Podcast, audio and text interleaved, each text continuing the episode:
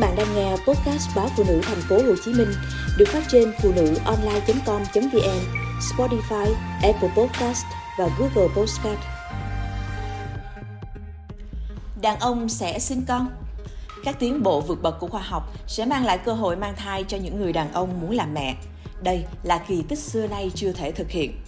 Phụ nữ chuyển giới có thể được cấy ghép tử cung để thực sự thay đổi cuộc đời nhóm nghiên cứu của phòng khám Cleveland tại Ohio, Mỹ tuyên bố đã thực hiện ca ghép tử cung đầu tiên ở Bắc Mỹ từ một người hiến tặng đã qua đời.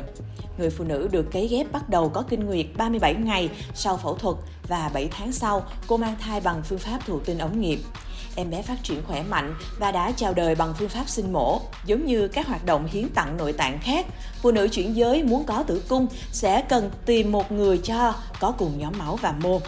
Ngoài người mất, nguồn tử cung hiến tặng còn có thể đến từ những phụ nữ muốn trở thành đàn ông, quyết định cắt bỏ cơ quan sinh sản của mình.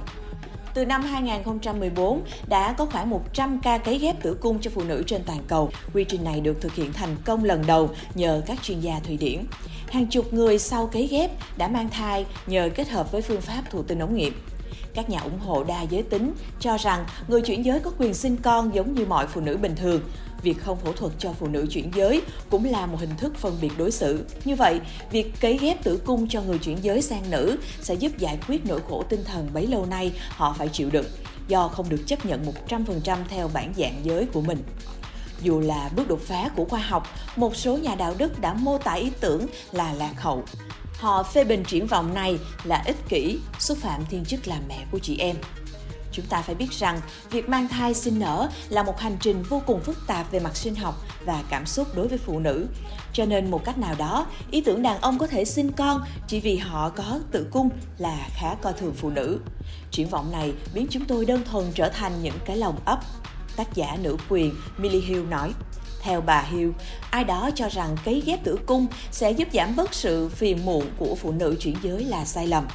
Một phụ nữ không thể bị liệt vào danh sách kiểm tra sinh học đơn giản, bảo rằng có tử cung sẽ giúp người ta giống phụ nữ nhiều hơn lại là điều xúc phạm những phụ nữ đã trải qua phẫu thuật cắt tử cung. Bà đặt vấn đề, chẳng nhẽ họ là ít phụ nữ hơn sao? Đây không phải là lần đầu các tranh luận về cấy ghép tử cung cho phụ nữ chuyển giới xảy ra. Tháng 5 năm 2022, bác sĩ Ấn Độ Kaushik cho biết đang lên kế hoạch cấy ghép tử cung cho một phụ nữ chuyển giới với mục tiêu cuối cùng là giúp mang thai. Ca ghép tử cung có lẽ xa xưa nhất đã được thực hiện từ năm 1931. Nghệ sĩ Lily Elb, Đan Mạch, sinh ra là nam, đã quyết định phẫu thuật tại Đức với hy vọng có thể sinh con với vị hôn phu của mình. Tuy nhiên cô đã chết vì nhiễm trùng chỉ 3 tháng sau ca mổ. So với thập niên 1930, đã có rất nhiều cải tiến y khoa từ kỹ thuật mổ cho đến các phương pháp sinh sản bằng ống nghiệm. Hiện nay, quy trình mới được cho là hoàn toàn khả thi giúp phụ nữ chuyển giới có thể mang thai và sinh con. Về mặt lý thuyết, trứng được thụ tinh bên ngoài và sau đó được đưa vào cơ thể. Họ cần được chuẩn bị một tử cung khỏe mạnh để đứa trẻ phát triển. Việc mang thai đối với những người chuyển giới tương đối dễ dàng và ngày càng phổ biến. Có đến 75 người trong những trường hợp này đã sinh con ở Úc trong năm 2020.